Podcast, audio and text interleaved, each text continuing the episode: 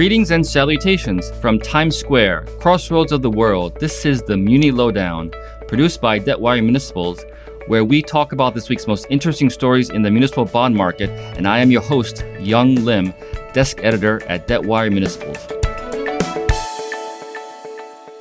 Good morning, everybody, and welcome to the Muni Lowdown, the podcast produced by Debtwire Municipals. It is January 7th, 2021, and we're continuing our series a podcast with guest speakers known as State of Play.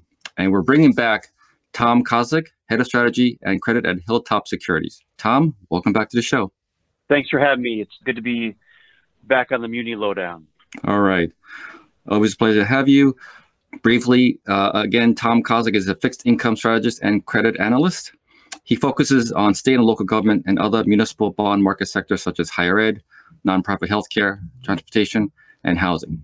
Now, Tom, you came uh, about a month ago. Great podcast we had with you, and we're glad to have you back. And we talked about a lot of things. And I know you mentioned that you were go- you were going to talk about things after the Georgia runoff, which happened yesterday. So let's start with that because I I told you at the end of the podcast I'm going to hold you to where to bring you back, in which you are here. So let's talk about muni issuance in general. You had like sort of a, uh, something to work with, and tell us what's different now. So back in the middle of November, we published a forecast for issuance for 2021 that was at the low end of probably most most people's expectations, and it was at 375 billion. Now there have been a few very important things that have changed since then. The first thing is Congress did by the end of 2020 approve a fifth phase of COVID relief, and so that alone would have made it so I would have increased our issuance forecast by at least 25 billion. Uh, now, that did not include direct aid for states and cities, but it did include some aid that was going to flow to school districts. It includes some aid that was going to flow to some issuers in the transportation sector and healthcare and, and in higher ed. And so it was going to offer uh, some support for municipal credit and municipal issuers. And so that was going to be one important factor that was going to make it so we would increase our issuance uh, forecast. The other potential was if the Democrats could complete that, what a lot of folks were referring to as a blue wave, and take mm-hmm. control of not only the White House as they did, mm-hmm. but also the Senate, because that was really going to be the thing that could springboard a decent amount of additional support. And so we saw that happen at the beginning of this week. And I'm expecting now that that number is going to be, I, don't, I haven't put in a specific number on it, but because we're still, you know, right in the same week that all this happened. But I'm expecting that based on what it is that we are looking for a now coming into the 2020 landscape, I wouldn't be surprised if we see issuance somewhere between 500 and 600 billion. I see. So when you talk about issuance, I know uh, in 2020 it was a record year for taxable munis. Tell us, you know, what are your thoughts on that? It was a yeah, it was a record. It was a record year for all you know, almost 475 billion. It was a record for overall munis. It was a record for taxable munis. The key driver of taxable issuance was the fact that as a result of the 17 tax cut, issuers were no longer able to use tax and bonds for advance refundings. I think that that is, I think it's, there's a potential that as part of a infrastructure bill that could come sometime this year, that ta- uh, advance refundings with tax exempts could come back. So I would expect that I, we're not exactly sure when that could happen because we don't have details yet. Mm-hmm. Uh, but it could happen as early as the first or second quarter of this year. That being said, we could see we could see some issuers. You know, if there are refundings that are working on a taxable basis now, we could see that issuers uh, execute advance refundings with taxables. But it, it's very possible that if legislation brings back advance refundings with tax exempts, that we could see overall taxable issuance uh, fall because of the fact that they'll be able to use tax exempts. Now, you were mentioning uh, you you touch on a couple of things I want to talk about. One will be later infrastructure, but you also talked about the 2000, 2017 uh, Tax Act. Let's could we see possibly a repeal of the SALT deductions back then? I think that there is really the potential for anything that was proposed and then approved by the House Democrats. I think that there really is the potential for anything like that that has been talked about, you know, mostly in 2020. That that is on the table, uh, and I would imagine that that is something that uh, very well could be part of uh, some. I'm not sure, and I guess we, we don't we yet, don't yet know if there's going to be a, a sixth phase of relief that's going to be standalone, and then an infrastructure package that would be standalone, or if mm-hmm. they would be together. Uh, we don't know exactly what it's going to look like, but last year we saw the House Democrats propose and approve the HEROES Act, mm-hmm. and we saw the House Democrats propose and approve the Moving Forward Act, which was a, a billion, a trillion and a half of infrastructure focused legislation. And I think mm-hmm. that in one of those packages, that is something that we very well could see. Now, with infrastructure, that's been a big part of Biden's agenda. Now, I think the last package you said that possibly with the Democrats in control of Congress, could we see an expedited process in terms of getting things done within infrastructure? Yeah, I guess one of the things that I would say is that infrastructure means things to different people, and infrastructure means things to, the, to different parties. I'm gonna, you know, mention again that back in June, the House Democrats uh, unveiled and then approved its Moving Forward Act, mm-hmm. and in that they included a taxable BAB-like program. Mm-hmm. They included, uh, which you know could very well help to increase overall issuance the way that you know BABs or Build America bonds did back in 2009 and 2010. Right. It inclu- it included the idea that uh, tax exempt ref- uh, advance refundings would, could happen with tax exempts. It also included a permanent increase in the BQ or the bank qualified limit, and there were there were several other municipal bond friendly elements that were included in there, um, but those are really the big ones. And I think that, like I said, any of the things in the Moving Forward Act that have already been approved by the House. Uh, they are definitely on the table to be potentially included. As far as timing, one of the things that you just asked about was timing. Mm-hmm. Uh, I wouldn't be surprised if I think that you know the earliest we could expect would be something along the lines of late February. But even that, I mean, that's really early. Uh, I would imagine that kind of late first quarter, sometime in the second quarter, is the time when any we we we should is the earliest we should expect anything with regard to a sixth phase and or anything on infrastructure. Right, because I know, I believe it's the end of March when the uh, employment benefit runs out for um, the current benefit, which is $300 a week, will expire in March. So that's also in terms of timing, that's relevant there. Yeah, so, I guess that's why, it, you know, to me, it depends. Uh, it, it, it, it seems to me that the priority might be for them to hit something kind of sixth phase mm-hmm. release slash stimulus and then tackle infrastructure. But then again, you know, maybe it, maybe it's possible, and maybe they prefer to to to do something together. So let's let's talk about like a general theme, the political landscape. We we're talking about the federal level, and now that the two um, race the, the two senate uh, senators in Georgia are, are, Democratic now, which basically effectively gives them a, a control of Congress. How does that affect states, state and local governments overall?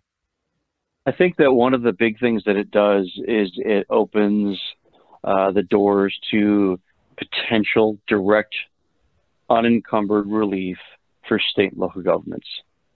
In the HEROES Act that was proposed and then approved back in May, there was almost a trillion dollars of direct relief for state and local governments. Uh, that over the last you know seven or eight months has been one of the sticking points to getting a fifth phase of relief done. Uh, but it was something that was definitely a priority for the Democrats. They just had to leave leave it off the table in order to get something done at the end of the year.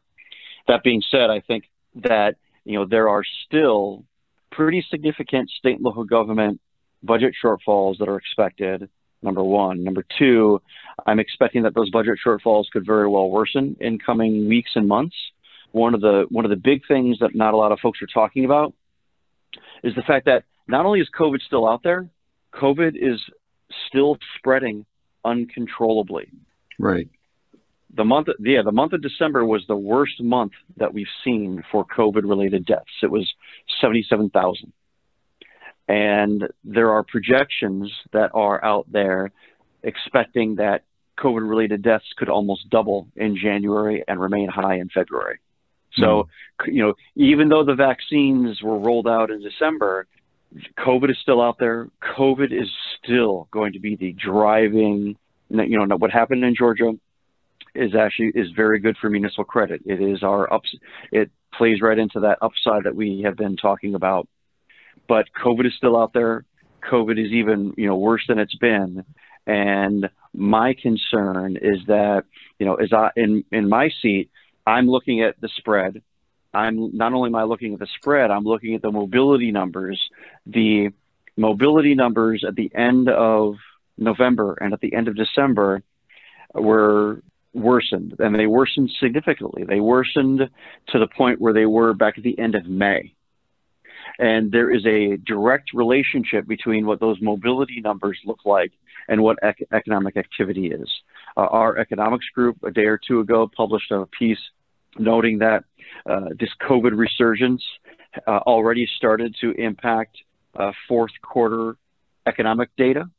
Uh, I'm expecting that that's going to continue, and I'm expecting that the budget forecast, you know, even though there seemed to be some improvement in the third and in the beginning, maybe even the beginning of the fourth quarter with regard to where state and local government budgets were, I'm expecting that those budget shortfalls are going to worsen uh, because of not only just the rise of this third wave, but because of how bad this third wave is likely to be.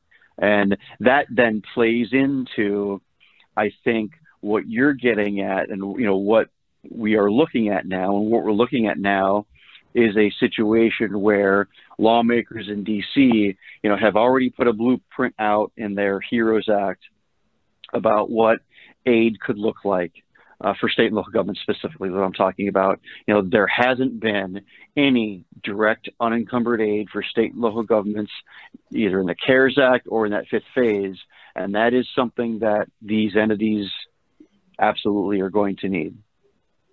Right, and sticking with that COVID theme, this is all plays. It all is part of it because you've got, for now, two vaccines that are out, but the, it's up to the states in terms of distribution and inserting them into people's arms. Now, let's talk about long term. You've you've got the vaccination. How does that play into in terms of this budget shortfall that state and local governments are going to, you know, they're going to be impacted big time. Let's talk about the vaccine and moving forward. Let's say probably in terms of possibly normalcy. I've heard like second half of this mm-hmm. year or fourth quarter of this year. Yeah, I mean, it seems as though based on what it is that health officials are saying and what forecasts are showing is that in the best case scenario, at the end of the summer or maybe in the third quarter of this year, the kind of vaccine process could be coming. I don't want to say to a to a it could be final because it's going to be an ongoing process, but it's going to get to the point where uh, a decent percentage, uh, you know, maybe 70 to 80 percent of uh, the folks in the U.S. have had an opportunity to get vaccinated. That that's not going to happen until the end of the summer or the third quarter. So I would expect that then, even after that period, there's still going to be a period where folks you know, are very well they they could still be uncertain about whether or not uh, they want their kids to go to school or whether or not they want to get on a plane or they want to get on a train and and or they're they are comfortable getting you know going back to the office. There very well could be you know not just weeks but a you know few month period that occurs. And that could be a barrier to you know you said normalcy I don't think that we're going to be getting back to a pre March of 2020 quote unquote normalcy. I think that there there are you know there are going to be some themes that are going to carry over and that are going to change what things look like uh, going forward. But if what we're talking about is normalcy, making it so people, you know, are more comfortable or making it so COVID is just a little more than an afterthought, you know, I I think that we're still, you know, maybe that could begin towards the end of this year, but I think that we're still some time away from that. And as a result, I think that it's going to, you know, that also is going to worsen uh, the situations that state and local government budgets are going to have to deal with. The more people stay off trains, the more people stay off roads, the more people limit their economic activity, whether it's going out to dinner, going out to lunch, going to offices. The longer that happens, uh, the longer that uh, budgets are going to uh, suffer. I think that's the wild card. I think that's the one where yeah.